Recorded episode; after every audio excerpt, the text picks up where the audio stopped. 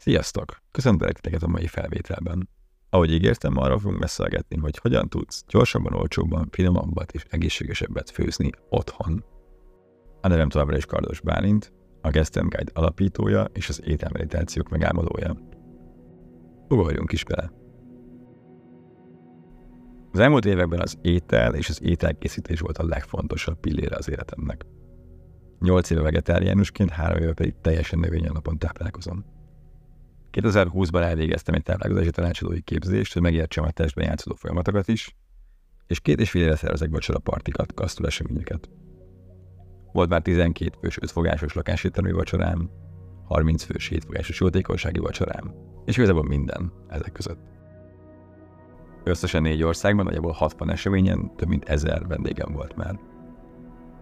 Készítettem ételt egy 85 fős esküvőn is, és 9 napig volt egy budai család privát is. Emellett a legfrissebb az az, hogy tavaly egy hétig vezettem nemi alapú konyhát Oszorán.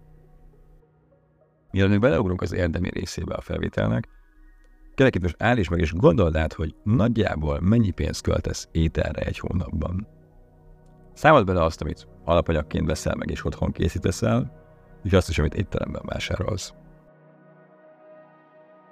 Ezzel kapcsolatosan az első és legfontosabb az, hogy igyekezz szezonális, helyi alapanyagokat vásárolni.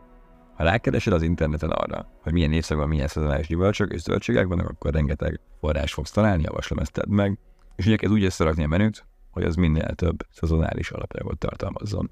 Ez azért fontos, mert hogyha kevesebbet kell utaznia az alapanyagnak, akkor nyilvánvalóan olcsóbb lesz, mert hogy nem kell a plusz szállítási költséget is kifizetni. Minden mellett a szezonális, az azt jelenti, hogy relatíve könnyen termelhető, nem szükséges olyan technológiákat alkalmazni, ami drágítja az adott alapanyagot. Erre a legjobb beszerzési a termelői piac és a piac. Pesten több ilyen is van, gyakran szoktam látogatni, őket javaslom, hogy nézz körbe, vagy a környékeden, hol van a legközelebb termelői piac, hogyha nincs termelői piac, akkor pedig sima piac, hol van a legközelebb. Ha nincs, vagy te nem vagy annyira piacos arc, akkor javaslom a szupermarketek sárga címkés termékeit. Ezek általában még olyan termékek, amiknek már közel lejárati határideje, teljes mértékben fogyaszthatók, viszont nagyon gyakran 30-40 akár 50-60 százalékos kedvezményen is meg lehet ezeket vásárolni. Az olcsóbat így ki is pipáltuk, nézzük, hogyan főzhetsz finomabban. Nekem akkor fejlődött a legtöbbet a főzésem, amikor elkezdtem kóstolni közben. Tudom, ez nagyon banális, de valóban. Úgyhogy kóstolj minél többet főzés közben, ezt tudom javasolni neked. Emellett pedig kezdj el foglalkozni a főzés négy elemének elsajátításával. Ez a sózsír savhő, van egy ilyen című könyv is, illetve Netflixen van egy négy részes az is ebből, akkor majd a leírásban nyugodtan megnézzétek meg. És kezd egyszerűen elsajátítani ezt a, ezt a négy dolgot. A sózással kapcsolatban rengeteget lehet ebből tanulni. A zsiradékok használatával szintén, a sav fontosságára, és persze a hő, mint különböző hőkezelési technológiák. Rengeteget tud dobni az étel, amit éppen készítesz. Én azt javaslom, hogy ha igazából otthon szeretnél jó ételt készíteni, akkor elég, hogyha megnézel a sorozatot. Ez négy rész, négyszer nagyjából egy óra. Valamelyik hétvégén néz meg, rengeteget fogsz tudni belőle tanulni, és drasztikusan fognak javulni az ételeit íze, ezt szinte garantálom. Fontos kiemelni, hogy a maga a sorozat, a könyv is nem növény alapú konyhára készült, ez teljesen vegyes konyha, úgyhogy a, mind a könyvben, mind pedig a sorozatban van szó állati eredetű alapanyagokról is, a filmben nyilván ezt meg is mutatják. Úgyhogy ennek terhemet hogy ezt tudod, én így tettem, és olyan szempontból nem bántam meg, hogy bár természetesen egy csak sok részével nem értek egyet az állati eredetű dolgok miatt, viszont nagyon-nagyon-nagyon sokat lehetett tanulni abból, amit, amit ott elmondtak. A következő tanácsom az, hogy használj bátran többféle fűszert is, ha teheted, akkor pedig friss fűszernövényből dolgoz. Én nagyon sokáig csak a sóbors kettőst ismertem, ikonikus duó ugyan, de ennél azért jóval több fűszer is van, pláne, hogy a só igazából nem is fűszer, hanem ízesítő. Ebben most nem menjünk bele, de lényeg az az, hogy jóval, jóval, jóval több dolog van ezen kívül, és hogyha még a fűszerpaprikát mellé veszük, azon is bőven van túl. Nekem a a fűszerekkel a bazsalikom, oregano, majoranna hármassal indult, és minden ételem, minden ételem ezeket tartalmazta. Érdemes egy kicsit jobban körülnézni a fűszerek tájékán. Én egyszer csináltam olyat, hogy bementem egy random szupermarketbe, és vettem 10-15-20 féle fűszert, és otthon kóstolgattam őket, és megpróbáltam hozzátársítani mondjuk egy-egy ételhez, hogy melyiknek mi állna vajon jól. Úgyhogy azt javaslom, hogy vásárolj be egy kicsit fűszerekből otthonra, és kezdj el kísérletezni, hogy melyik működik, melyikkel, melyik milyen típusú ételhez illik igazán. Játsz velük, nem fogod megbánni, és legyél bátor, nyugodtan használd őket. Igazából olyan nagyon durván elrontani nem tudod az ételt, mivel hogy, hogy a kóstolsz közben, akkor nagyon-nagyon könnyen fogod tudni korrigálni, hogy esetleg valamelyik fűszer egy kicsikét túlcsúszik. És akkor, ha már fűszerek és ugye ízek, ez már ugyan egy következő szint, de hogyha ezzel a kísérletezős fázissal megvagy, akkor azt javaslom, hogy kezdj el ízek helyett ízpárokban gondolkodni. Például alma, fahéj, málna, csoki, a banán, csak hogy a legklasszikusabbat emlegessem. Említettem a főzés négy elemét, úgyhogy most röviden nézzük át őket. A sót érdemes korai szakaszban hozzáadni az ételhez, és bőségesen alkalmazni annak érdekében, hogy fokozza az összetevők természetes ízét. Ugye mondtam, hogy a só az ízesítő, nem pedig fűszer. A funkciója az az, hogy a, a már meglévő ízeket domborítsa ki, hozza ki jobban, erősítse fel. Legenleg receptben van benne a csipet só, ami gyakran, ami gyakran helyes, viszont a legtöbbször nem. Nyugodtan használjunk bátran sót. Nagyon ritka az, hogy valójában el tudjuk sózni annyira az ételt, hogy az utána mentetetlen legyen. Például mondjuk burgonyát főző, vagy bármilyen levest akár, vagy bármilyen tartalmasabb dolgot, nyugodtan sózd bátran, mert egyrésztről nem fog tudni mind beszívódni a zöldségbe, másrésztről bármilyen gyökérzöldséget sütsz, főzöl például. Nyugodtan használd bátran, szinte lehetetlen, hogy túlsózt mivel az étel elkészítése közben ugye kóstolsz, ezért nagyon kicsi az esélye annak, hogy úgy valójában elsózhatod az ételt, mivel ugye kóstolsz, közben érzed, és ennek köszönhetően könnyen be tudod állítani az optimális sószintet. A második elem a zsír, mint zsiradék.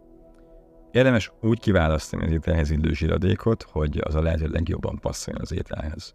Én növényalapú konyhán az esetek 95%-ában vagy olívaolajat vagy kókuszsírt használok általában az ilyen mediterrán, könnyedebb ételekhez olívolajat, az ázsiai, indiai erősebb fűszerezésű ételekhez pedig egy semlegesebb kókuszsírt használok. A savaknak az a funkciója az ételben, hogy felfrissítse azt és hangsúlyozza az ételek ízét. A leggyakrabban például citromlevet, ecetet paradicsomot szoktam használni. A savaknak van egy olyan funkciója is, hogy képes egyensúlyt teremteni a sós és az édes ízek között, épp ezért, hogy használhatók ízesítésre is, viszont érdemes vele óvatosan bánni, nagyon könnyen túl tudnak ezek szaladni. Az otthoni környezetben leggyakrabban használt főkészítési technológiák, röviden csak tényleg a magas hőmérséklet általában sütéshez, pirításhoz van, még az alacsony hőmérséklet általában lassú főzéshez vagy pároláshoz. Amikor sütjük az ételt, akkor bekapcsol az úgynevezett Maillard reakció. Ez az, amikor olyan, olyan szép, ízes és olyan vonzó barnulást érhetünk el az ételeknek a peremén, a Maillard reakció röviden egy kémiai reakció a cukrok és a fehérjék kölcsönhatásából ered, és ez felel igazából az ételek bardulásért és gazdag a vízvilágáért. Ez 140 fokon kapcsol be, és 180 fokon a legaktívabb. A 180 fok fölé megyünk ezzel, akkor ott nagyon drasztikusan begyorsul, és nagyon könnyen odaig az étel. Úgyhogy én azt javaslom, hogy ha mondjuk zöldséget sütsz, akkor akkor 170 és 180 fok között legyen a sütő. És természetesen a negyedik elem a hőhöz kapcsolódóan azért nagyon fontos a, az idő és a hőmérséklet egyensúlya figyelése, mivel hogyha mondjuk túl sokáig főzzük, túl sokáig sütjük, akkor könnyen odaig, míg ellenkezésre mondjuk pont, hogy nyers marad. Szóval akkor gyorsan fussunk át újra azon, hogy hogyan is főzhetsz finomabban, kóstolj főzés közben, sajátítsd el a főzés négy és sós, a fő, használj bátran többféle fűszert is, és ízek helyett kezdj el ízpárokban gondolkodni. Én azt javaslom, hogy nézd meg a sózsírsav főt a Netflixen, angolul valahogy, de valószínűleg az Apple meg fogod tudni érteni szerintem, illetve keres rá a flavor pairingre, mint, mint ízpárokra. Ahhoz, hogy egészségesen főzni, nagyjából négy fő pontot találtam. Az első az az, hogy a tányérnak tartalmaznia kell az összes makrotápanyag, úgyhogy makrotápanyagok, a szénhidrátok, fehérjék, zsírok és a rost.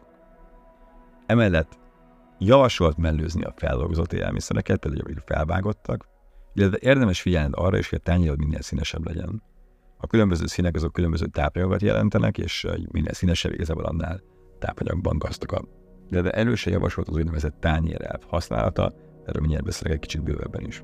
A tányérelv igazából fajék egyszerű, három darab részre osztja a tányéred, azt mondja, hogy a tányér 50%-a az legyen valamilyen friss zöldség vagy gyümölcs, 25%-a legyen valamilyen fehérje forrás, és 25%-a pedig valamilyen gabona így igazából minden makrotápanyagot megkapsz belőle. Én ezt egy kicsit módosítottam, és azt mondtam, hogy legyen a tányér 45% a zöldséggyümölcs, 25% a fehérje forrás, 25% a gabona, illetve a felmaradó 5%-ot én azt mondtam, hogy legyenek olajos magvak. Ugye ez növényalapú étkezésre készült alapvetően nálam, és itt a, a zöldséggyümölcs az adja magát, a fehérje forrás az általában valami hüvelyes, a gabona pedig hát nyilván a gabona. És akkor, hogyha erre a tetejére még kvázi szórunk, kvázi a tányér 5%-át teszik, mint valamilyen olajos mag, akár pirítva, akár simán, akkor azzal ténylegesen minden makrotápanyagot tartalmaz a tányérunk. Úgyhogy még egyszer gyorsan tányérelv, 45% gyümölcs, 25% fehérje forrás hüvelyes, 25% gabona, és akkor a maradék 5% pedig olajos magmak. Oké, és ugorjunk is tovább a hogyan főz gyorsabban kérdésre. Nos, az idő az egyetlen olyan nem tudunk többet venni, ezért meg kell tanulnunk hatékonyabbnak lenni a konyhában. Van erre egy technika, úgy hívják, hogy batch cooking, nem találtam jó magyar megfelelőt. Ez egy olyan ételkészítési stratégia, amely során egyszerre többféle ételt készítünk el nagyobb mennyiségben, majd ezeket kvázi kiporciózzuk, hogy több étkezés vagy több nap során fogyasszuk el. Az én batch cooking rendszerem nagyjából úgy néz ki, hogy reggelik és főétkezések, a reggelikben van kétféle kásap vagy puding, kétféle wrap vagy szendvics, a legklasszikusabb. A közönség kedvenc tojástalan tojáslevem, ezt használhatom akár rántottára, akár omletre, akár bundáskenyére, fantasztikus. Illetve valamilyen kis desszert édességet szoktam még csinálni. A főétkezésém, általában ebéd vacsoráknak szoktam használni, ez tartalmaz kétféle krémlevest, egyféle tésztaételt, egyféle egy ételt valamilyen gabonával, egyféle sütőben készült ételt, illetve valamilyen salátát. És akkor most jön igazából az egészben a csavar, mert hogy ez, amit most elmondod, még egyszer, akkor két kása vagy puding, két wrap vagy szendvics, tojás nagyon tojáslevem, egyféle desszert vagy édesség, illetve két leves, egy tiszta étel, egy egytálétel, valamilyen sütőben készült étel, de saláta, ezeket minden nagyjából olyan 6-8 óra alatt készítem el egy nap. Igen, pontosan jól érted. Egy nap alatt elkészítem az egész heti étkezésemet.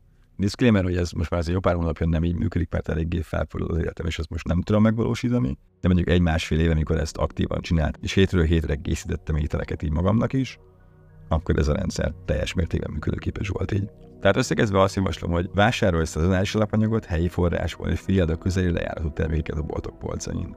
Kezd el megismerni a főzés négy elemét, ki a sózsírsabb fő, kezdj játszani az észpárokkal és a fűszerekkel, Emellett készíts színes tányért, amin minden makrotápanyag megtalálható, és főz a batch cooking rendszer szerint egyszerre többféle ételt nagyobb mennyiségben.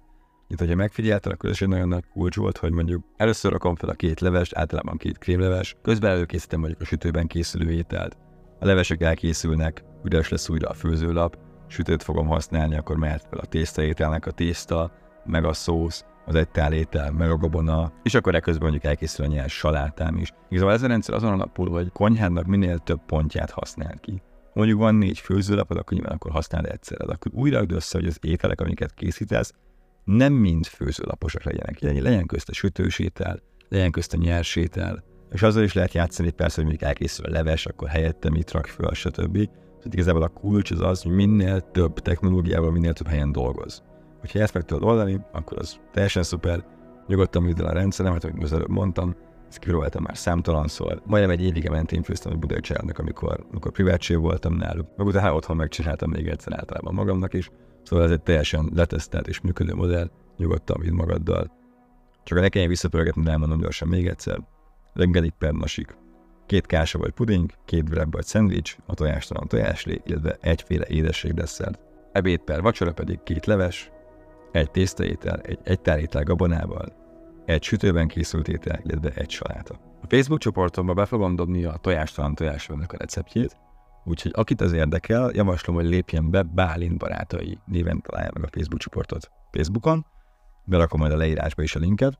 Ez az egyik kedvenc receptem, bármikor helyettesít bármilyen tojásos reggelét, én omlethez, rántottához és bundéskenyéhez használom rendszeresen. Szóval ezt receptet bedobom a csoportba, hogyha érdekel, akkor javaslom, hogy lép be. Illetve, ha bármi kérdésem van ezzel a rendszerrel kapcsolatban, akkor azt ugyanígy Facebook csoportommal felteheted. Ez majd egy külön poszt ennek a tartalomnak, és oda fogom írni majd, hogyha bármilyen kérdésed van, akkor azt kérlek ez alá a poszt alá majd beírd oda. Vagy ha érdekel a téma, és szeretnél róla beszélgetni, szeretnél ebben fejlődni, akkor javaslom, hogy lép be a Facebook csoportomba bármi barátai, de minden link majd a leírásban. Ugye az előző felvételben megtudhattad, hogy szögileg a kötényemet, ez azt jelenti, hogy bár biztosan lesznek étellel kapcsolatos, főzéssel kapcsolatos tartalmak, nem ez a fő profil, és épp ezért nem lesz ebből végtelen sok. Viszont nyilvánvalóan fontos pillér az életemnek, ezért szeretném, hogyha kommunikálnék erről. Ez a felvétel ez ilyen kis bilátíz volt igazából, és egy ilyen lezárása annak a szakasznak, annak a pár évnek, amit elég mélyen töltöttem a gasztronómiában, és elég sok mindent megismertem, de szerettem volna ebben átadni azt a részét, amit a legtöbben tudtak otthon hasznosítani,